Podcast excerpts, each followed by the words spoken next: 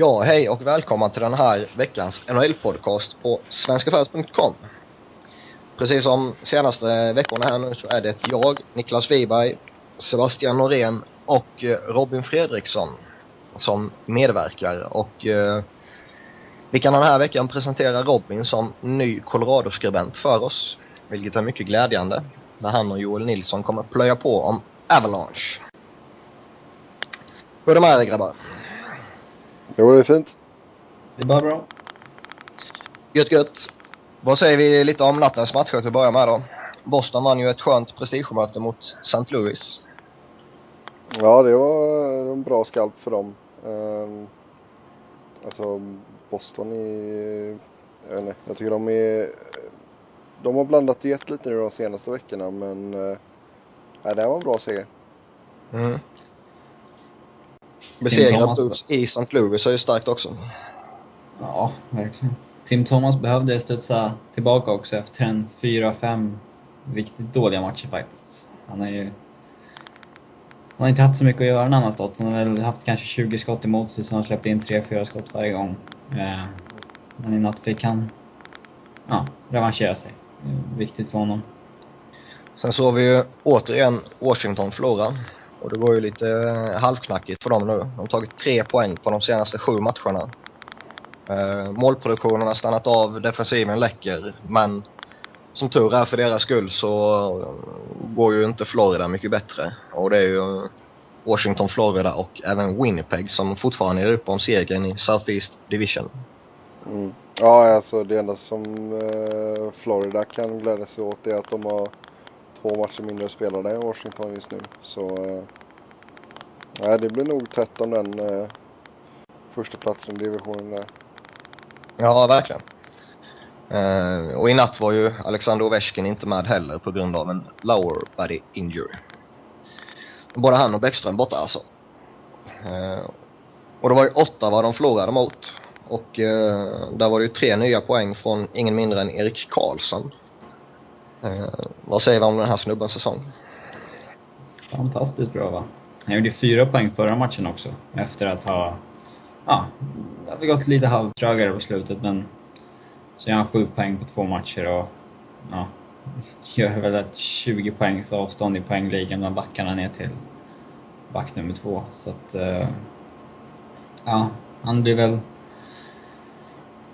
en av kandidaterna till Norris Trophy, även fast han är fortfarande väldigt svag i egen zon. Men uh, fantastisk säsong. Verkligen. Nej, det är imponerande att se honom. Ja, men det blir alltså, ser man Ottawa i anfalls, det är som att han är med fyra forwards mer eller mindre. Det är, han, han skulle lika väl kunna vara en forward. Oh ja. Um, ska vi köra så att vi kikar lite, lite på Los Angeles, Colorado och uh, det går ju inte riktigt uh, tipptopp för Los Angeles numera. Lite samma sak som Washington där att uh, målproduktionen har ju helt stannat av. Man gör inga mål längre nästan. Eh, defensiven har stundtals börjat läcka lite nu också. Och i natt blev det ju torsk med 1-4 mot Colorado. Uh, var det någon av er som såg matchen? Jag, jag såg delar. Mm. Men eh, Robin kan, jag antar att Robin såg hela. Ja, det gick ju bättre för mitt lag så att säga, än ditt. Mm. Uh, ja, men Colorado överraskade ju rätt starkt och gjorde två snabba mål i början. Mark Oliver och Paul Stastny. Eh, på grund av taskigt försvarsspel i Kings framförallt, på andra målet. Sen tredje målet så, den ska ju bara Quick ha. Eh, eh, 4-0 mitten på andra och de... Nej, de, de var egentligen aldrig nära Kings. Även fast Varlamov var jättebra, den superräddning på ett närskott från Jared Stahl så... Eh, man, man har fruktansvärda problem offensivt och investeringen från i fjol i Dustin Penner, eh, han var en healthy scratch i natt. Han har man väl stort sett gett upp hoppet om. Nej, de, eh, de måste... Om jag hade varit Kings nu hade jag gått all in på Rick Nash för att försöka få igång det här laget igen. Nej, men det, det man kunde se var att det, de, var, de såg lite trötta ut det jag såg av det. det. Mycket av det har ju nog med förlusten här om natten mot eh, Phoenix. Då man hade en eh, 3-0 ledning men sen tappar och förlorar efter straffar med 5-4. Så det, det, det var en sån match som de egentligen var tvungna att vinna mer eller mindre. Men eh, nej, det ser inte alls bra ut. Man har ju bara vunnit två av de senaste tio om jag inte helt fel. Stämmer bra. Så det, nej. Och sen jag menar mål, det, är- det, är ju fan ingen som har gjort mål på hela säsongen. Ja, man har gjort 129 mål. Det, är- det är riktigt dåligt. Till och med Islanders är bättre. Till och med, till och med Minnesota är bättre. ja.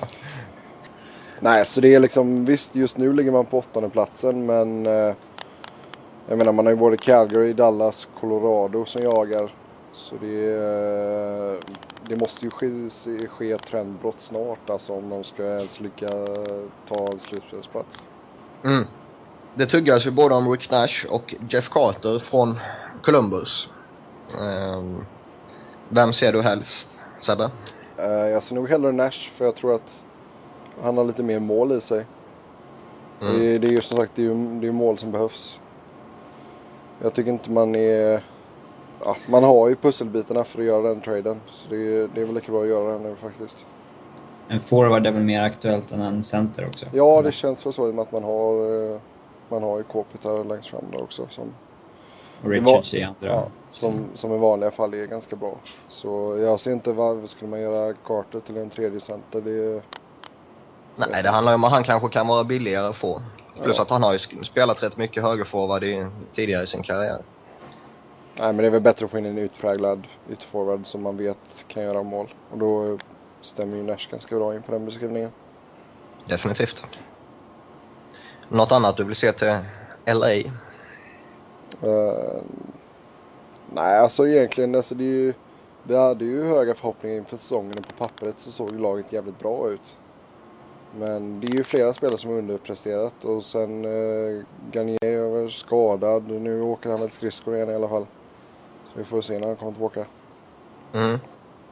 Det är också en sån kille som de hade satt ganska mycket hopp på att han skulle producera framåt.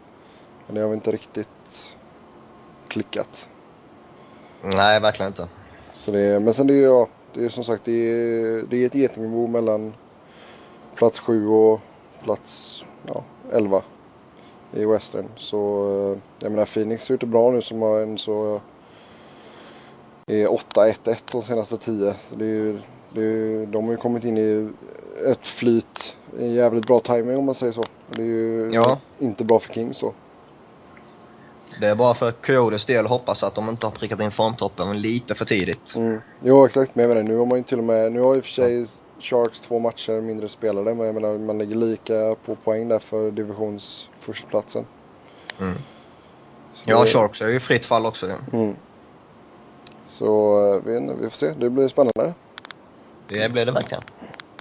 Det var ju så att eh, de två senaste avsnitten av podcasten så har vi gått igenom samtliga lag inför trade deadline och eh, vad det tuggades lite om dem och vad vi tyckte att de borde göra och vad som kanske kunde ske. Eh, den här veckan kommer vi därför titta på vad som faktiskt har hänt på marknaden hittills. Och eh, det har ju varit en del aktivitet. Vi har fått en del trader, vi har fått några kontraktsförlängningar. Men vi gör så att vi, vi börjar helt enkelt med Niklas Grossman till Philadelphia. Och eh, Flyers fick upp ett draftval i andra rundan 2012 och ett draftval i tredje rundan 2013. Eh, när de fick Grossman från Dallas. Vad Har ni någon initial kommentar om den traden? Billigt, Mycket bra. mycket billigt. Men nej, men det är ju bra Philly att få till en sån trade tycker jag. Det är... Grossman är stabil och det var... Det, var, det är inget överpris om man säger så. Nej, det tycker jag inte heller. Jag tycker att det är en mycket bra deal och ehm, det är en spelartyp som de definitivt behöver nu när Chris Pronger är, är borta. Sen kommer inte Grossman gå in och ersätta Pronger sådär va. Men eh, han kan rensa upp framför eget mål. Han eh, är stor, han är stark, han har utnyttjat kroppen både för att tacklas och blockera skott och som sagt rensa upp mycket eh, effektivt framför egen målbur. Och eh, har varit en väldigt positiv injektion de här matcherna han har spelat. Um, jag är mycket nöjd med den här värvningen och uh, lyckas man sen förlänga med honom till ett vettigt pris så ser det ut att vara en riktigt, riktigt bra trade tycker jag. det är väl det som är stora grejen med Grossman. Hade man tagit in en Hall Gill då vet man ju att det är en väldigt korttidslösning. Liksom. Grossman kan mycket väl bli kvar där i tio år. Liksom. Eh, Mm. Så att, eh, jag tror att det blir en riktigt bra investering för Flyers. Ja, han har fått gå in här och lira i, i backpar nu med André Metsaros också. Och jag tror det kan vara väldigt nyttigt för uh, Metsaros att han kan, som han är allra bäst så har han rätt så stor eh, offensiv eh, frihet. Han hade det väldigt mycket med Sean O'Donnell i fjol och eh, fungerade klockrent då. Eh, I år har han fått eh, ta ett lite större defensivt ansvar för att han har fått spela med eh, typ Lilja som inte har fungerat klockrent sett över hela säsongen eller Matt Carl som, ja han är ju Matt Carl. Eller med någon av alla de här rookiesarna som har varit uppe och lirat. Men, så jag hoppas och tror att uh, han kommer utvecklas och explodera ännu mer offensivt nu. Vad säger ni från Dallas håll annars? Var det uh, ett vettigt utbyte? Två draftval? Nej. Någonting mer tycker jag att de hade kunnat krama ur dem. Men eh, jag menar, visst har de lite flyt så kanske det blir två framtidsspelare. Man vet aldrig. Nej, definitivt. Sen har vi en av eh, ja, nästan årligt återkommande traden. Dominic Moore till något lag för ett andra val. Mm. Den här gången var det Tampa Bay som skickade iväg honom till San Jose. Tillsammans med ett draftval i sjunde rundan 2012. Till ett draftval i andra rundan 2012 till, ehm, till Tampa Bay då. Och det här blir Moores nionde organisation. Han har representerat New York Rangers, Minnesota, Pittsburgh, Toronto, Buffalo, Florida, Montreal, Tampa Bay och så nu San Jose. Mm. Um, är en bra värvning för Sharks tycker ni? Ja, de ville väl ha in lite, lite tuffhet i tredje kedjan så det var ju därför de skaffade honom. Så det är, Nu blev han ju som vi pratade om innan på den här att han blev skadad men eh, alltså ja, jag tycker det är en helt okej trade. Man kan väl förstå om San Jose-fansen hade hoppats på något mera sexigt namn än Dominic Moore, men... Eh, ja, det är väl en, en, en gedigen spelare liksom. Ja, det tycker jag. Det är en väldigt solid värvning. Han kommer bidra med bra tvåvägsspel och nyttig i nummer ett underläge. Så där um, blir han bara frisk eh, nu igen här så ska det inte vara några problem från hans sida tycker man. Sen tuggas det fortfarande om Rick Nash för San Jose rätt så starkt också. Nej, men det är en helt okej värvning. Ja. Det roliga kring San Jose när vi ändå är inne och pratar om dem det är ju att eh, det pratas om att en, minst en spelare i Sharks har eh, nämnt Sean Avery som en eh, önskad värvning. Mm.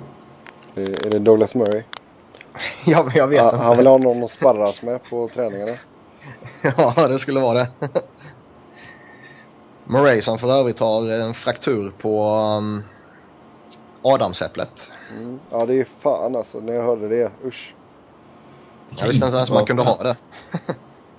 inte jag heller. Nej, det måste göra ont så fort man sväljer. Ja, ja eller pratar eller gör vad som helst. Fy fan. Tror ni att uh, Sharks är färdiga på marknaden? Mm. Inte. Nej, det tror jag inte. Alltså, det har varit lite snack om att de vill ha målvakt. För eh, Niemi blir till och med utskälld av coachen här nu eh, senast. Mm. Så eh, skulle det dyka upp någon, något vettigt där så tror jag nog att de skulle kunna hugga. Mm. Nabokov kanske är tillbaka. Ja, det, det hade de nog inte tagit nej till. Nej, samtidigt verkar ju Islanders verkar vara ruggigt sugna på att uh, förlänga med honom. Har erbjudit honom både ett ettårs och ett tvåårskontrakt verkar det som. Kommer det sig att han, att han mm. ångrar sig och ville spela för dem igen? För han vägrade ju i fjol. Han kom kanske på att det var roligare att spela hockey men i ett kanske halvtaskigt lag än att bara sitta hemma på soffan. Och han kanske ser det som något långsiktigt också att går jag in nu och gör det här riktigt bra i Islanders så kanske jag kan skickas iväg till en contender och få spela lite slutspelshockey igen. och se vad man kan åstadkomma där på ålderns höst liksom. För han är ju enligt rykten en av de mer attraktiva målvakterna. Ja, det borde han vara. Mm. Um, vi nämnde Hal Gill lite tidigare. Och eh, han har ju flyttat från Montreal till Nashville. I utbyte mot Blake Joffrian och Robert Slaney och ett draftval i andra rundan 2012. Eh, vad säger ni om den här värvningen från Nashvilles håll? Det är väl en, eh, en bra defensiv back. Det är väl kanske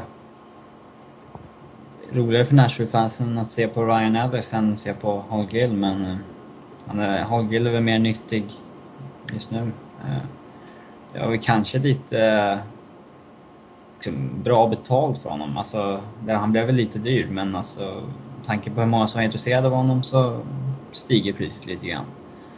Så är det ju. Och samtidigt, eh, varken Jeffreyon eller Slaney ses som några jättetalanger enligt vad jag har förstått av folk som kan Nashville.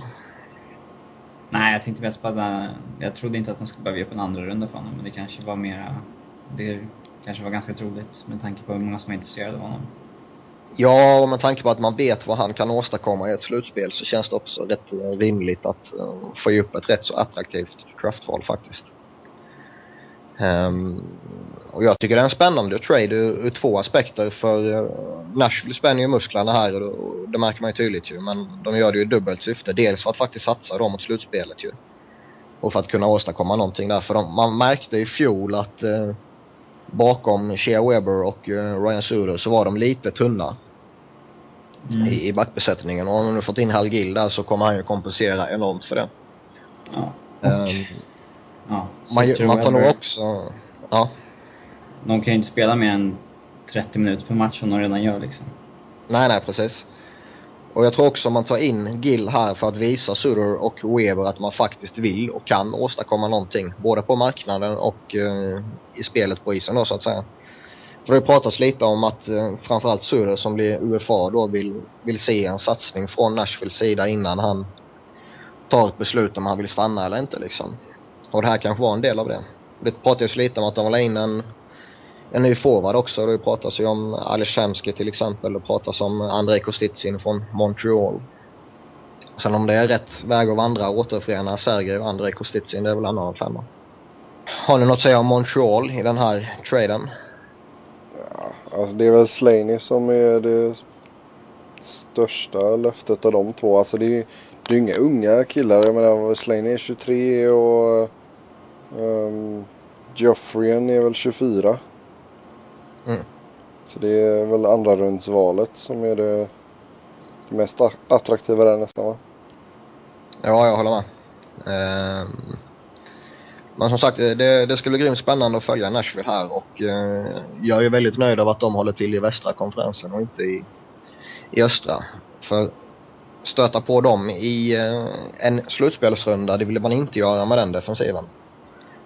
Sen Nej. tror inte jag att de har offensiven för att gå hela vägen. Men eh, ställa till stora problem i en eller två omgångar, det tror jag definitivt de kan göra.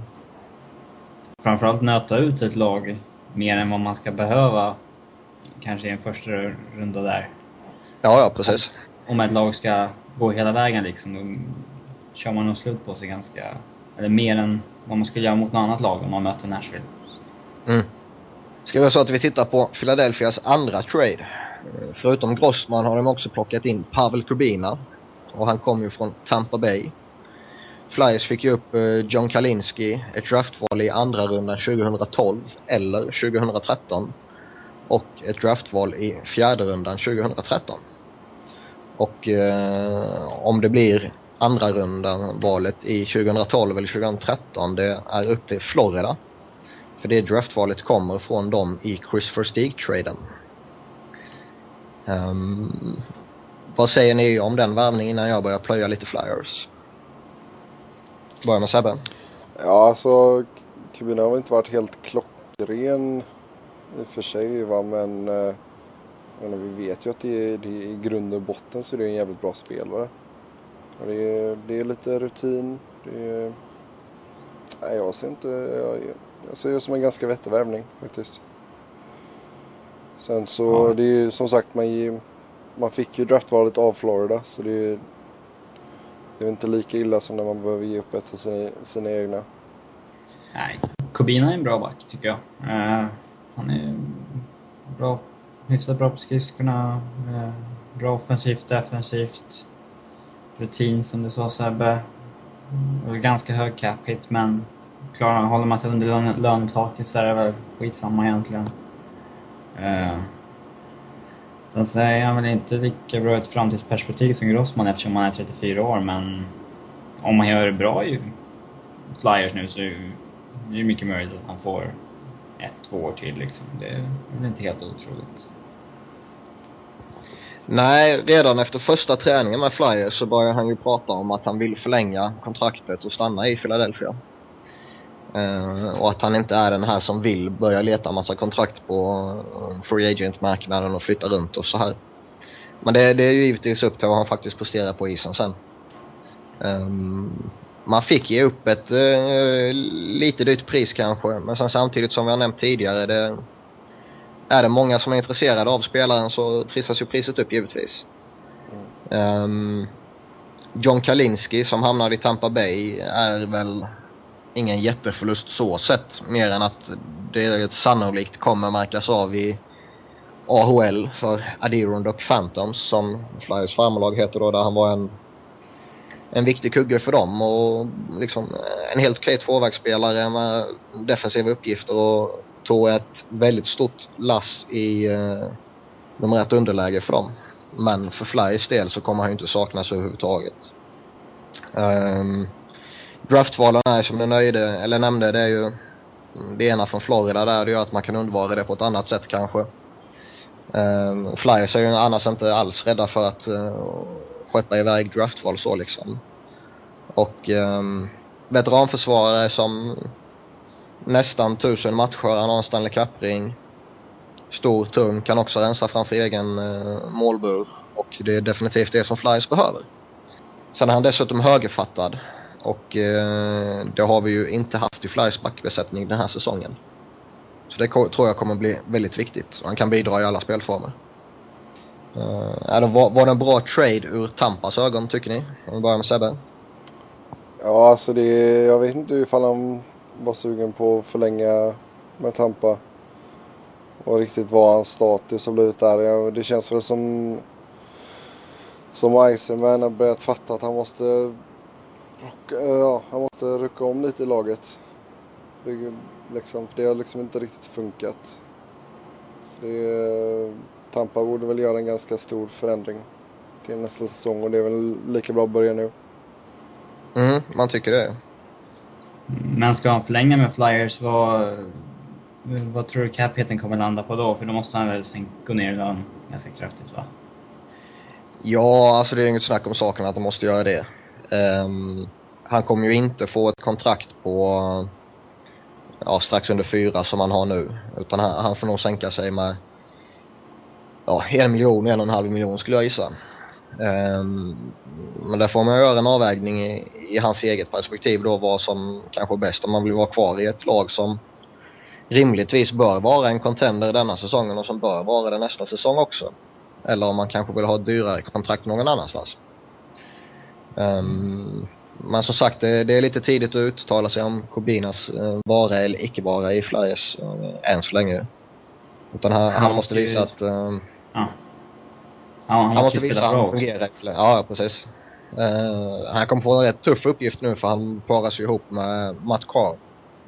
Uh, med en en önskan om man säger så att kanske täcka upp lite bakom Karl när han virrar bort sig och det är lättare sagt än gjort. Det har ju till och med Chris Pronger haft problem med titt som tätt ibland nu när man spelar med Matt Karl och han får sina hjärnsläpp. Det är liksom det kan ställa till problem för den bästa. Men som sagt, Flyers backbesättning nu är jag mycket nöjd med. Um, vi har ett uttalat toppar i Timonen Coburn och sen har vi eh, två stycken mycket stabila backpar bakom dem där. Andreas Lilja som sjundeback är perfekt. Kan både Erik Gustafsson och Mark-André Bourdon få speltid i AHL istället. Så det ser bra ut. Nu ska bara den där ryssen mellan stolparna snäppa upp sig igen.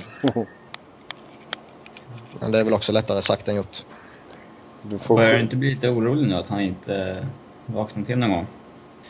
Jag menar slutspelet Jo, nu börjar, nu, börjar det, nu börjar det kännas lite. Jag har ju hela tiden sagt den här säsongen att eh, jag inte har varit jätteorolig för eh, Bryskalov utan jag tror att han, eh, han kommer snäppa upp sig och han kommer eh, komma in bättre i hur laget agerar på isen så att säga.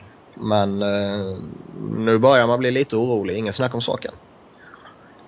Och det börjar också tuggas lite om att Flyers vill ta in en veteranmålvakt som kan säkra upp lite om Bryskalov inte kan snäppa upp sig. Eh, Nabokov som vi nämnde tidigare är ett namn som cirkulerar till exempel. Eh, Flyers själva säger att man inte vill göra det utan man har fullt förtroende i Bruskalov och Bobrovski. Men eh, det känns väl också som att eh, det kan vara lite som man måste säga. Ja, det måste man säga. Här, ja, nu har man ju här Edmonton och Calgary och det känns som att innan deadline då och det känns som att skulle det inte alls fungera de här två matcherna då kanske man gör något desperat i, i samband med deadline. Uh, annars tror jag man är i, i princip klara. Möjligtvis att man plockar in någon veteran för en, en stor stark eh, forward för en tredje, fjärde kedja kanske. Men um, som kan hjälpa lite i nummer ett underläge och, och, så här. och jag skulle gärna se en Paul Gaustad i, i Flyers men um, jag tror inte Buffalo vill släppa honom. Det verkar inte så i alla fall. Samuel Paulsson då? Alltså jag, jag har gillat Paulsen genom åren men jag tror inte han fyller samma funktion som en Paul Gostad skulle göra i, i Flyers. Alltså jag, jag vill ha den där stora, eh, kraftiga centern som eh, agerar fysiskt och som går in och vinner varenda tekning nästan och, och, och, verkligen förbättrar Flyers. Jag tror inte att Paulsson gör det faktiskt. Eh, utan ser man till vad vi kan ha i en tredje, fjärde kedja som center så är det liksom Max Talbot kanske där, eh, Sean Couturier, eh, Braden Chen kanske får kliva ner och lira där till exempel. Så det... Nej, jag är inte helt säker på att eh, Paulson faktiskt förbättrar Flyers. Man saknar en defensiv center va? I hela truppen. Nej, Sean Couturier har det, den rollen och Max Talbot kan klara det också. Om han lirar center. Men man har ingen utpräglad sådär, alltså, som, som Jay McClement i Colorado ungefär? Eller? Nej, men fly, Flyers har ju senaste åren, de har ju inte heller rullat på en, en, eh, en gammal klassisk tredjekedja så att säga. Eh, utan det har ju varit eh, alltså tre offensiva kedjor och sen en, en, ja, en gammal klassisk fjärdekedja om man säger så. Mm. Eh, för man, man, har klarat att rulla på det med, med sitt starka djup och eh, det är någonting som jag personligen tycker man ska fortsätta satsa på. För kan man ha tre kedjor som alla kan bidra i offensiven då, då har man råd med att en kedja kanske har en dålig dag. Eh, liksom presterar inte Claude Giroux kedja så ska typ Daniel Breer kunna gå in och, och ta befälet i den matchen. Och det har funkat bra tidigare år och det har funkat lite så här detta året men det kan bero på att det varit mycket nya eh, nya spelare som kom i somras till exempel. Ska vi göra så att vi går in och pratar lite Colorado nu helt plötsligt eh, kanske? Det är väl aldrig fel? Mm. Vi såg ju en eh, trelagsdeal här där Tampa Bay skickar iväg Steve Downey till Colorado i utbyte får de Kyle Quincy, försvararen. När de har fått Kyle Quincy så skickar de direkt honom vidare till Detroit och eh, Detroit skickar Sebastian Piché och ett draftval i första rundan 2012 till Steve Eisenman i Tampa Bay.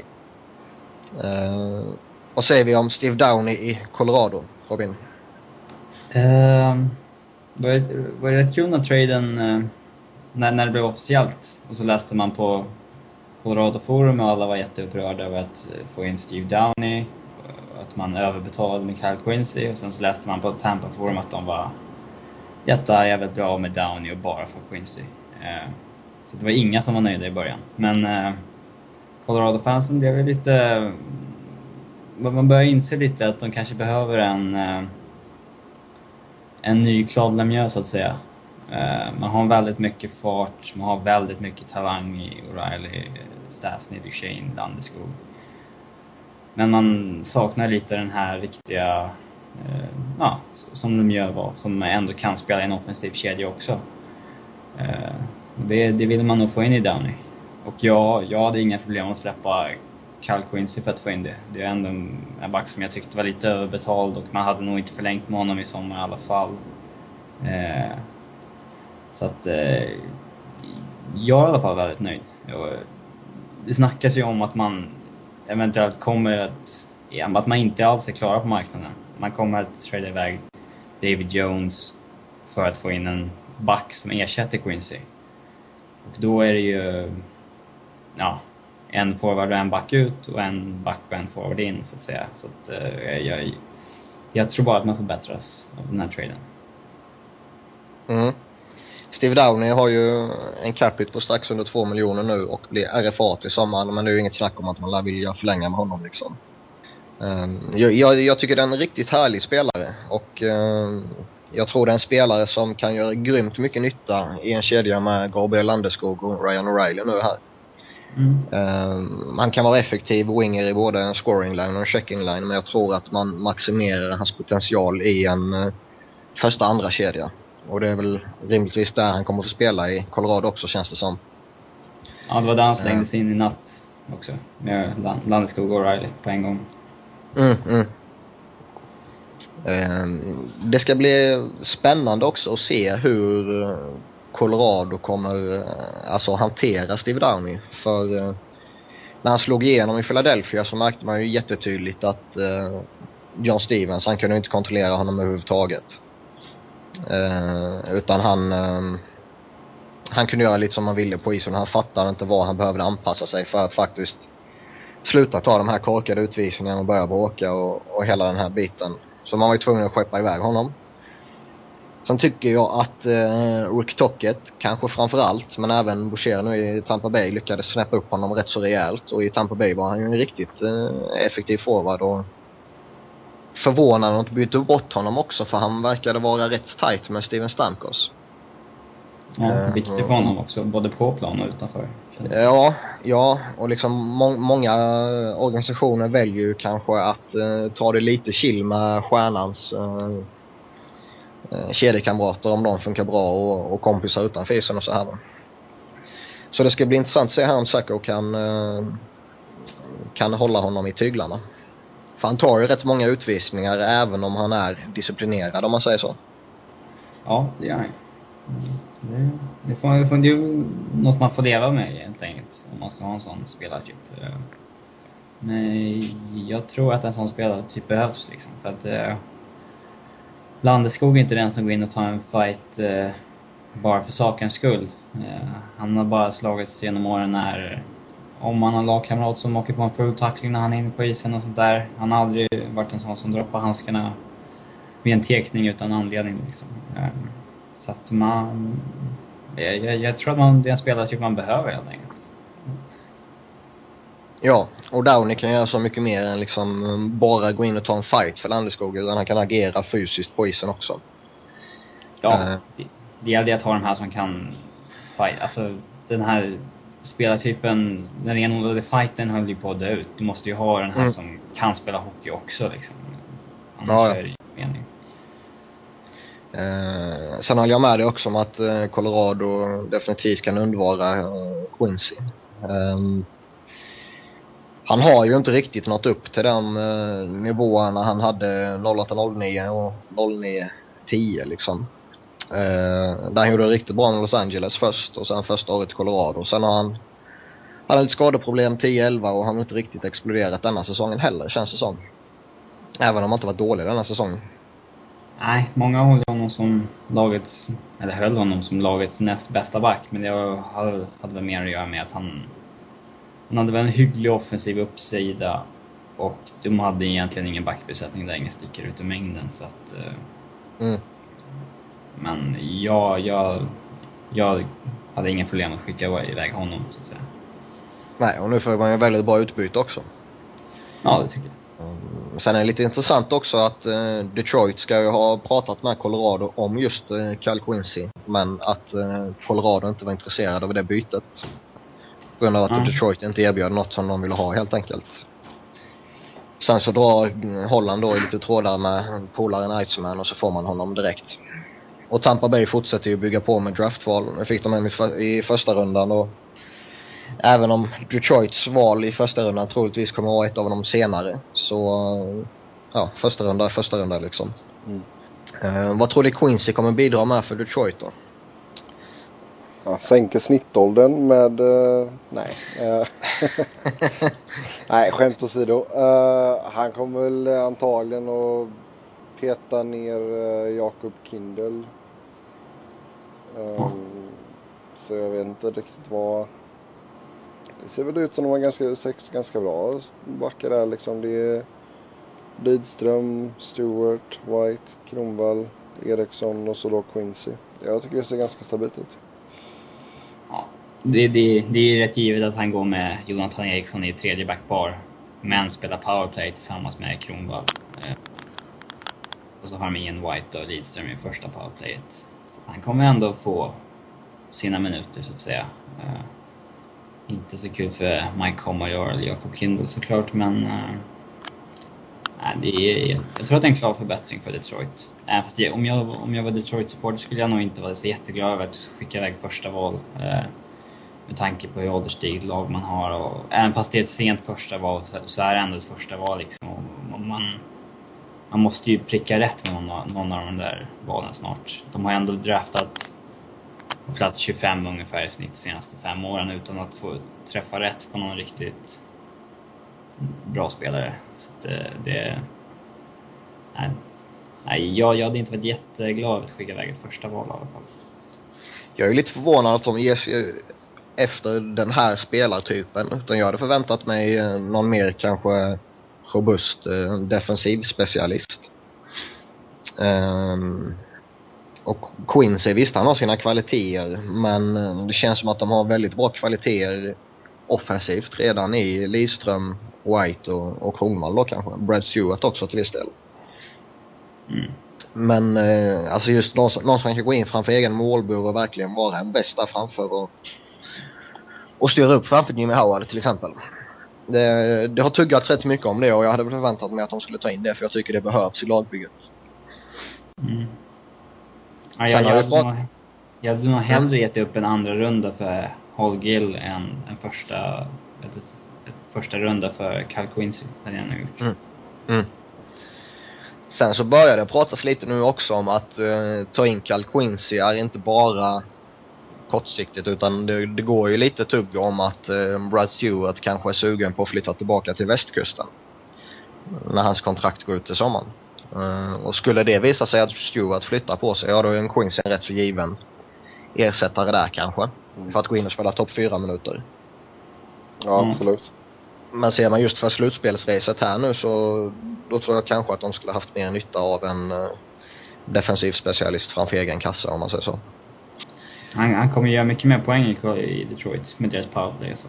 Det, det är inget Ja, det kommer han säkerligen göra.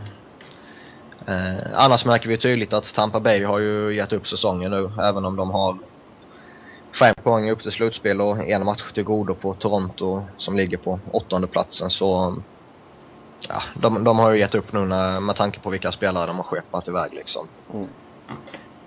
De, de samlar på sig draftval och halvhyfsade talanger om de kan det liksom. Sen kan vi säga det att det roliga med den här traden det är ju att Detroit förlorade Kyle Quincy via waivers 2008 han hamnade i Los Angeles men nu gav han upp ett första val för honom. Um, mycket kan hända på de här åren givetvis men det, det är likväl lite småskoj. Uh, ska vi alltså vi titta lite på Phoenix Sebbe? Mm. De plockar in Antoine Fermet från Columbus, gav upp uh, Curtis McElhenney ett draftval i andra rundan 2012 och uh, ett conditional draftval i femte rundan 2013. Mm. Och det här femte valet eh, blir ett draftval i fjärde rundan 2013 om Phoenix skulle vinna en slutspelsserie det här året. Ja, lycka till. Eh. Lycka, lycka till ja. nej då, nej fan.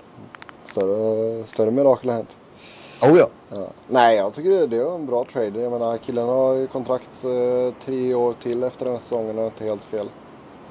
Och eh, jag menar det är en bra, jag tror han ligger tia i teckningsstatistiken. Eh, så jag menar det är, det är ju alltid bra att få in en bra tekare. Så eh, antagligen så blir det väl att han, eh, han kommer peta Brulé. Om man tittar på, för jag menar de kör ju ofta Lanko, Hansal, Gordon. Och sen har det varit Brulé och Chipchurra lite om och vartannat. Så nej, jag tycker det, det, det är en bra trade. Han är rätt ålder också. Han gör poäng ungefär varannan match. Så det, nej, jag tycker det är bra. Ja. Jag har väl personligen inte riktigt sett storheten med Vermette utan uh, han visade ju en rätt skön potential i början på karriären. Det, det, måste man ge honom. Då, då fanns det hopp om honom utan tvekan liksom. Uh, men, och det var ju åtta vadå? Men eh, sen han lämnat dem för Columbus så har han, nu ska vi säga det, det är ju det är kanske dumt att, att håna någon som har förfallit i Columbus för det, det gör väl nästan alla. Ja. Men efter en hyfsad inledning i Columbus så har han verkligen tappat där också. Han har inte alls blivit det namnet som många trodde att han skulle bli.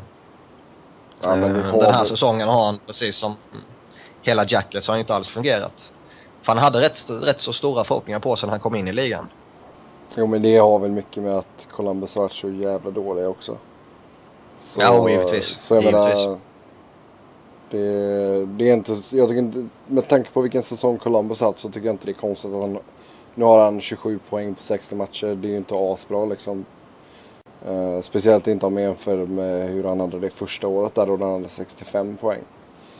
Men, mm. menar, men det visar ju ändå så att potentialen finns där och det jag tror det är bra för man vet inte riktigt vad som händer med, med Lanko heller. Han är ju ganska gammal och har ju haft skadehistorik också. Så det är... Och jag menar jag tycker han är, han är ju tusen gånger bättre än Chipchurro och Brulé. Så det är, jag tycker topp fyra centren ser ganska, det ser ganska bra ut. Jag gillar ju Martin Hansson äh, jävligt mycket. Det, mm, det håller jag med om. Ja det är en stor pjäs alltså. Det, det, det gillar vi. Så det. Nej, jag tycker det ser bra ut. Jag menar, Boyd Gordon gör ett jävligt bra jobb i en checking line också. Så då om man slänger in Vermette som... Eh, ja, antagligen så kommer han väl få starta som tredje center. Kommer Curtis McElhaney lösa Columbus målvaktsproblem? Absolut inte. Nej, alltså jag tycker inte... Vad, det jag har sett av honom så ser jag ingenting märkvärdigt överhuvudtaget. Alltså det... Nej. Det, jag tycker det, det, det Synd att man inte kunde få iväg Barbara. Men uh, McElhaney, nej. Det, det, är ingenting att hänga i granen. Han kommer inte göra någon, uh, någon skillnad i Columbus. Det, det skulle väl vara ifall uh, de behöver en backup. Men, uh, det här skulle... var ju de traderna vi har sett uh, annars. Eller hade du med Sebbe? Nej, jag skulle bara säga att uh, tittar man på traden så här så tycker jag absolut att Phoenix fick det bättre. Det måste jag ja, säga. Det är, nog, det är ju den, det är den bästa pusselbiten som är involverad. Det, mm. det håller jag med om. Uh, det här var ju annars de traderna vi har sett uh, i samband med trade deadline hittills. Uh, däremot har vi haft några kontraktsförlängningar också. Och vi börjar med James Neal helt enkelt som fick ett nytt kontrakt av Pittsburgh. Sex år, totalt 30 miljoner dollar och en cap hit på 5 miljoner dollar. Um, Robin har inte sagt något på länge nu. Vad tycker du om det? Jag tycker väldigt mycket om James Neal. Jag tycker han är riktigt bra. Eh, fem miljoner dollar är väl lite, det är väl lite saftigt sådär men eh, med tanke på eh, att Crosby, att man inte vet vad som händer med honom. Eh, Malkin brukar gå sönder då och då. Eh, ja, jag, jag tycker James Neal är riktigt bra. Det var en väldigt lyckad trade när man fick in honom också. Så, ja, jag, jag tycker att det är bra bra gjort av Penguins. Ja, alltså 5 miljoner eh, i capita för en eh, förmodat stabil 30-målsskytt och som eh, sannolikt kan fortsätta komma upp mot 40 mål och kanske till och med ännu bättre. Eftersom vi vet att han fungerar klockrent med Evgenij Malkin tycker jag inte är farligt alls. Framförallt om det skulle visa sig sämsta möjliga utgång för Sidney Crosby så kommer ju James Neal och Evgenij Malkin vara så oerhört viktiga för Penguins. Ja. Han gör ju en del assist också. Han snittar ju en poäng per match så att... Eh, fem miljoner är nog inte så farligt. Nej. Sen har vi en av Sebbes favoritspelare här. Kyle Brodziak, Minnesota. Mm, Tre år. totalt 8,5 miljoner och en cap hit på strax över 2,8 miljoner. Eh, vill du säga några hyllningsord om honom Sebbe? Ja, nej, men alltså han, han uppskattar, man märker att han uppskattas av, eh, av laget och även tränarstaben och framförallt fansen. Så det är, nej, jag tycker det är en ganska bra deal. Det är väl inte, 2,8 är väl inte så farligt. Nej, det känns bra. En stabil tvåvaktsforward och kan lira både center och winger och liksom förtjänar definitivt det nya kontraktet och har en bra säsong med 15 mål liksom. Uh, och Minnesota har ju inte lyxen att kunna locka vilken spelare som helst till sig heller. Nej, exakt. Så det gäller ju att kunna säkra upp de eh, tillgångarna man faktiskt har. Uh, sen under gårdagen såg vi ju Tomoruto skriva nytt kontrakt med Carolina. Fyra år, 19 miljoner totalt och har en capita på 4,75 miljoner. Vad tycker vi om denna kontraktsförlängning? Capiten var väl det saftigaste laget. Mm.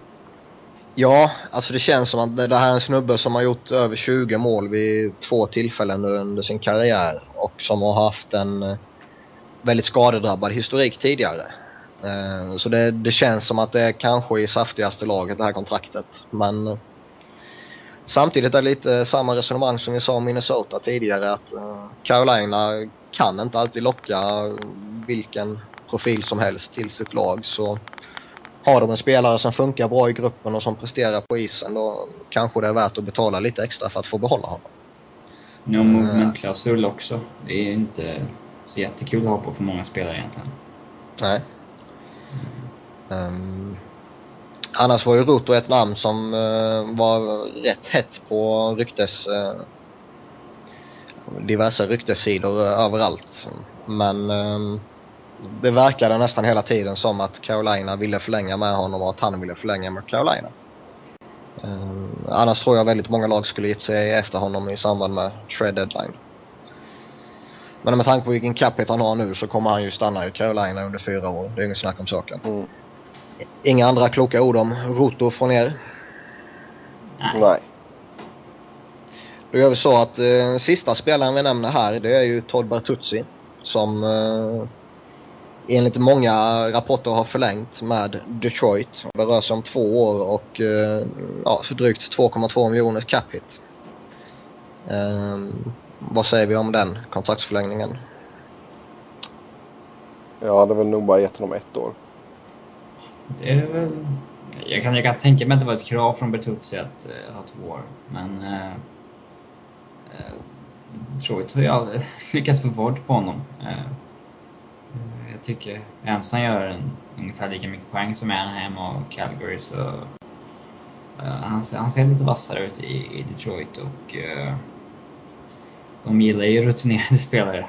Uh, så att, det är väl ingen katastrof att sitta på det där kontraktet heller om han skulle visa sig vara oerhört mycket sämre om ett år. Liksom. Det, det, det är nog bara ett bra kontrakt. Ja, det, det känns som att uh, de definitivt kan överleva det där kontraktet liksom. Um, han har visat sig vara rätt viktig för dem. Han har utvecklat sitt tvåvägsspel. Han är en stabil kugge i, i deras lagbygge och god för strax under 20 mål och lite över 45 poäng de senaste åren. Och kan han hålla kan han hålla liv i den produktionen så är det inget snack om att 2,2 miljoner är inte alls farligt för honom. Har ni några avslutande ord om den här diskussionen vi har haft nu? Nej, men det, det är ju som jag sagt, alltså, vissa lag har ju svårt att locka till sig spelare och då blir det att de får betala lite mer. Det, sen får man ju hoppas för dem att det slår väl ut då, för det, det kan bli svårt att bli av med dem annars. Verkligen. För menar, det, det finns ju ingenting som säger att Rutto inte kommer gå sönder igen eller att han kommer dippa på grund av alla skadeproblem. Och jag menar om man då vill ha iväg honom efter två år så kan det nog ställa till en del problem att han har en så pass hög cap hit. Verkligen. Ska vi göra så då att vi går in på den sista avslutande delen av den här NHL-podcasten. Och det är ju i vanlig ordning nu där vi lyfter fram våra favoritspelare i tröjnumret som symboliserar den här podcasten. Och den här är ju avsnitt 24, så nu går vi in på nummer 24. Och eh, Robin, jag förstår du har valt Johan Harju som hade 24 i Tampa Bay. Ja, tyckte han var vass i Norfolk i alla fall. Han åkte hem lite för tidigt. Ja, jag, jag, tycker att han åkte hem för tidigt, men... Eh, ja, det gjorde han absolut. Han, han, det är inte han jag har valt. Uh, absolut inte. jag har valt, uh, jag har valt Chris Chelios. Backen som spelade i Montreal, Chicago, Detroit och Atlanta. Um, född 62, eh, blev draftad i 1981 års draft av Montreal som nummer 40 i andra rundan. Uh, gick två år på college innan han uh, hoppade in i NHL. Spelade också junior-VM 82. Uh, började då i uh, Montreal spelade 12 matcher och slutspelet säsongen 83-84. Eh, blev kvar i Montreal i sju år eh, där han utvecklades till en av eh, ligans absolut bästa backar. Sen så gick han till Montreal, eller jag menar Chicago, inför säsongen 1991. Där han fortsatte att vara en av ligans bästa backar. Och han var, blev också lagkapten. Var kvar i Chicago i hela åtta och ett halvt år innan han blev tradad till eh, Detroit.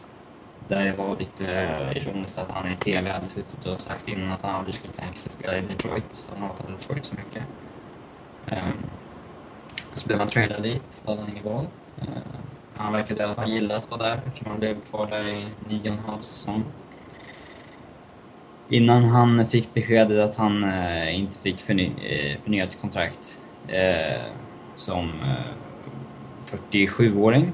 Eh, men han eh, ville inte sluta spela hockey för det. Utan han tog kontrakt i Chicago Wolves. Eh, ett kontrakt han fick bryta så fort någon eh, NHL-klubb eh, gav han kontrakt. Och det blev Atlanta Trashers tillräckligt desperata för i slutet på säsongen 09-10.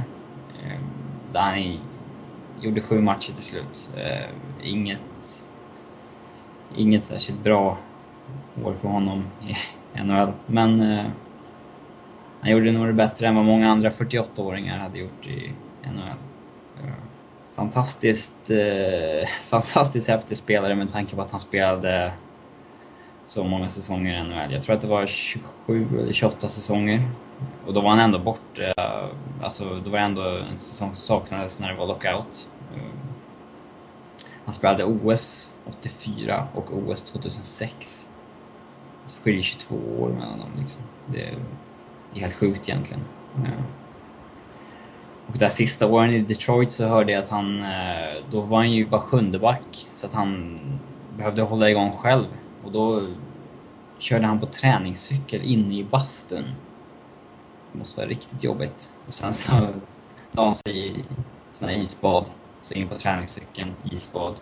Körde, varierade 30 minuter mellan varje det är inte något som jag hade orkat i alla fall.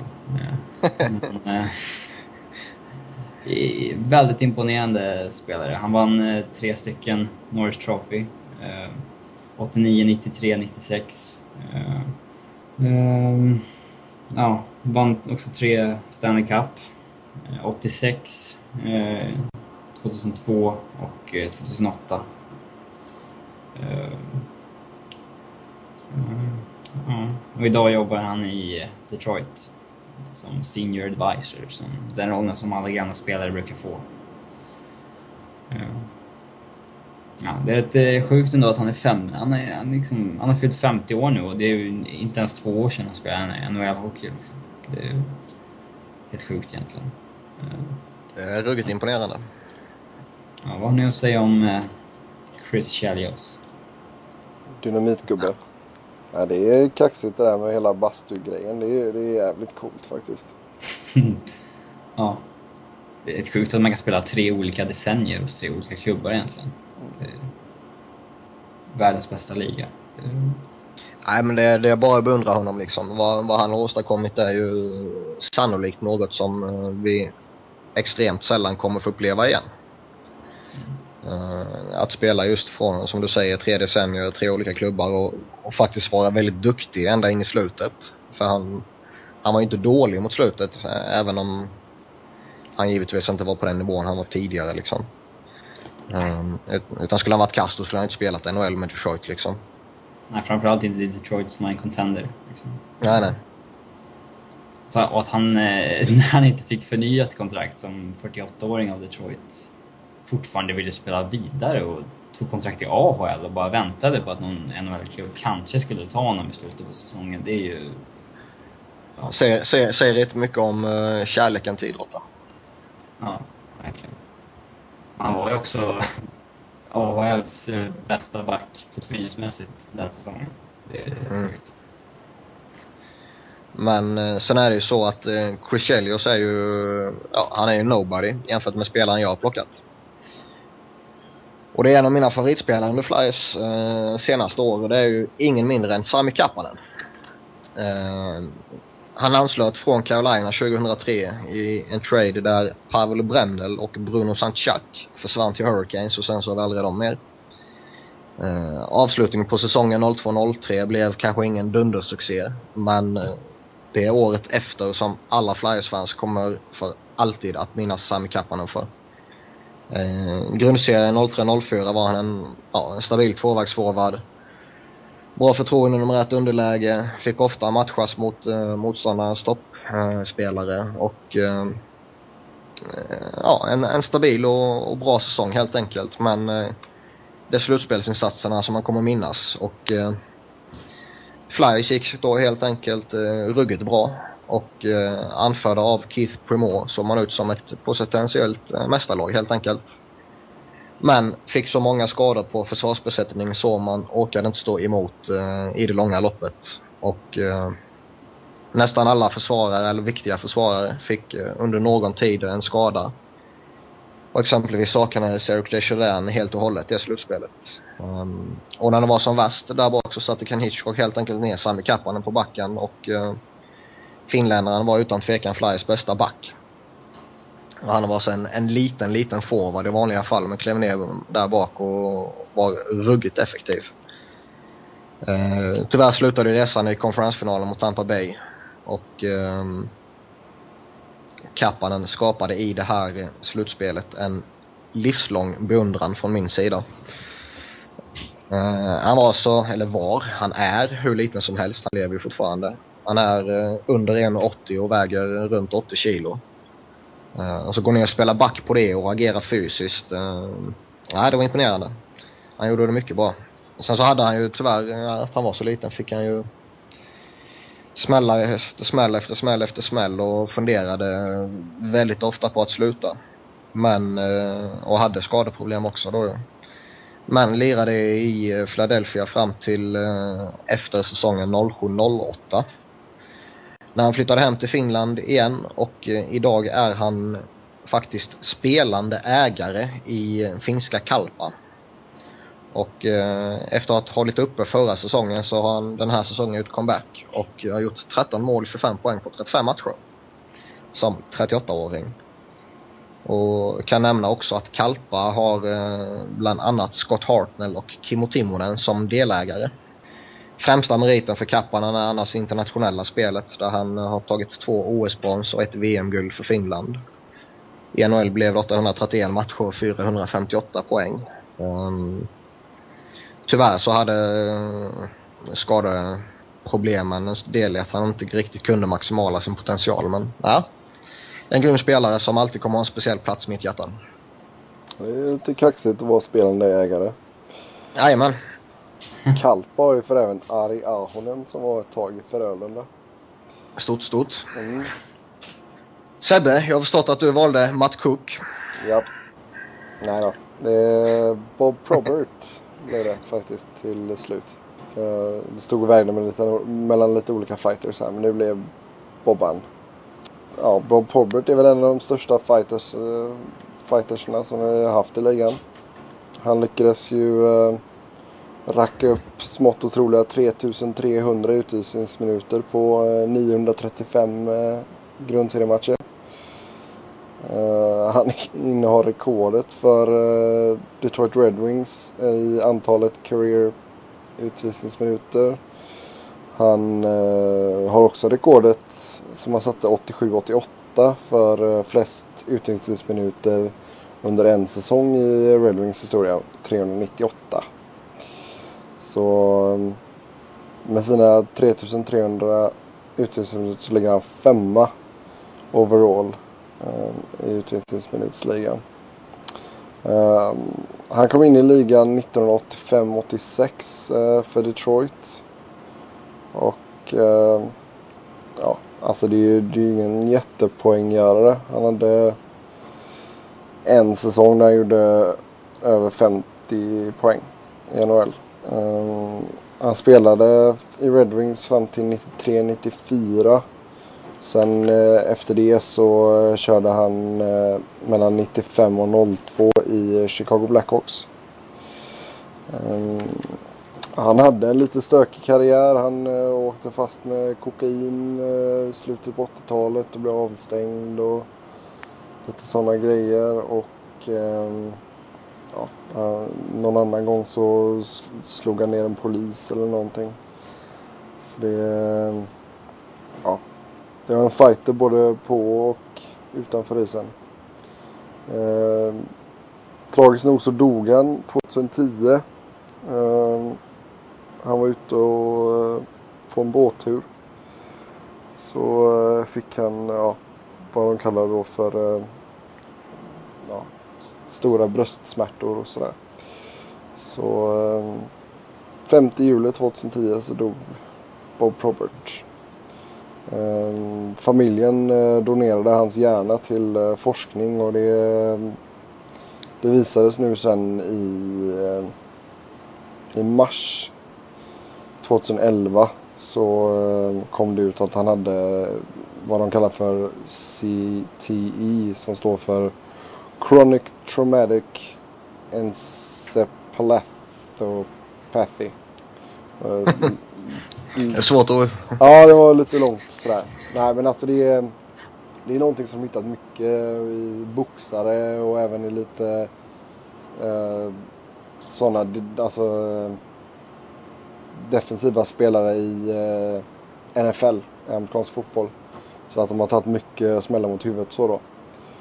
Och det är ju sånt som har lett till ja, alltså tidig minnesförlust och eh, aggressioner, depressioner och sådana grejer. Så det, det var ju inte en helt frisk människa tyvärr. Men eh, en jäkla fighter på isen alltså. En ruggigt skön spelare. Det, sen hade han sina problem. Det, det ska man inte sticka under stol med. Mm. Eh, och de problemen kommer ju alltid eh, jaga honom eh, när man pratar om honom så att säga. Ja, det, är, det, det är främst det som jag personligen tror att merparten kommer minnas honom för. Mm. Ja, han, han var ju ena hälften av Bruce Brothers med Joey Couture då under slutet av 80-talet, början av 90-talet där i Red Wings. Så det är liksom ett par gubbar man vill gå upp emot. Nej, verkligen inte. Det var med livet som insats. Ja. Så det, nej men det, det, var ju liksom en annan tid också då. Det var ju då när man hade lite mer sådana enforcers och du skulle skydda stjärnan och du vet sådana grejer. Jajamän. Det ser väl inte riktigt det lika mycket längre. Nej, det var bättre förr. Så det, nej. Det var ganska saftig biff. 1,90, en lång och 102 kilo. Jajamän. Ska vi göra så att med de här hyllningsorden till Chris Chelios Sam Kappanen och eh, Bob Probert så avslutar vi den här veckans NHL-podcast. Och eh, ni vet att som vanligt kan ni följa oss på Twitter där det är Niklas Wiberg, Seb Norén, eller Noren utan apostrof över E. Ska vi tillägga. Och eh, är Anderlein Fredriksson för Robin. Och ni får gärna lämna feedback på alla sätt och vis och eh, vill ni tugga med oss så gör ni gärna på Twitter. Tack för idag. Hej då. Ha det gött. Hej.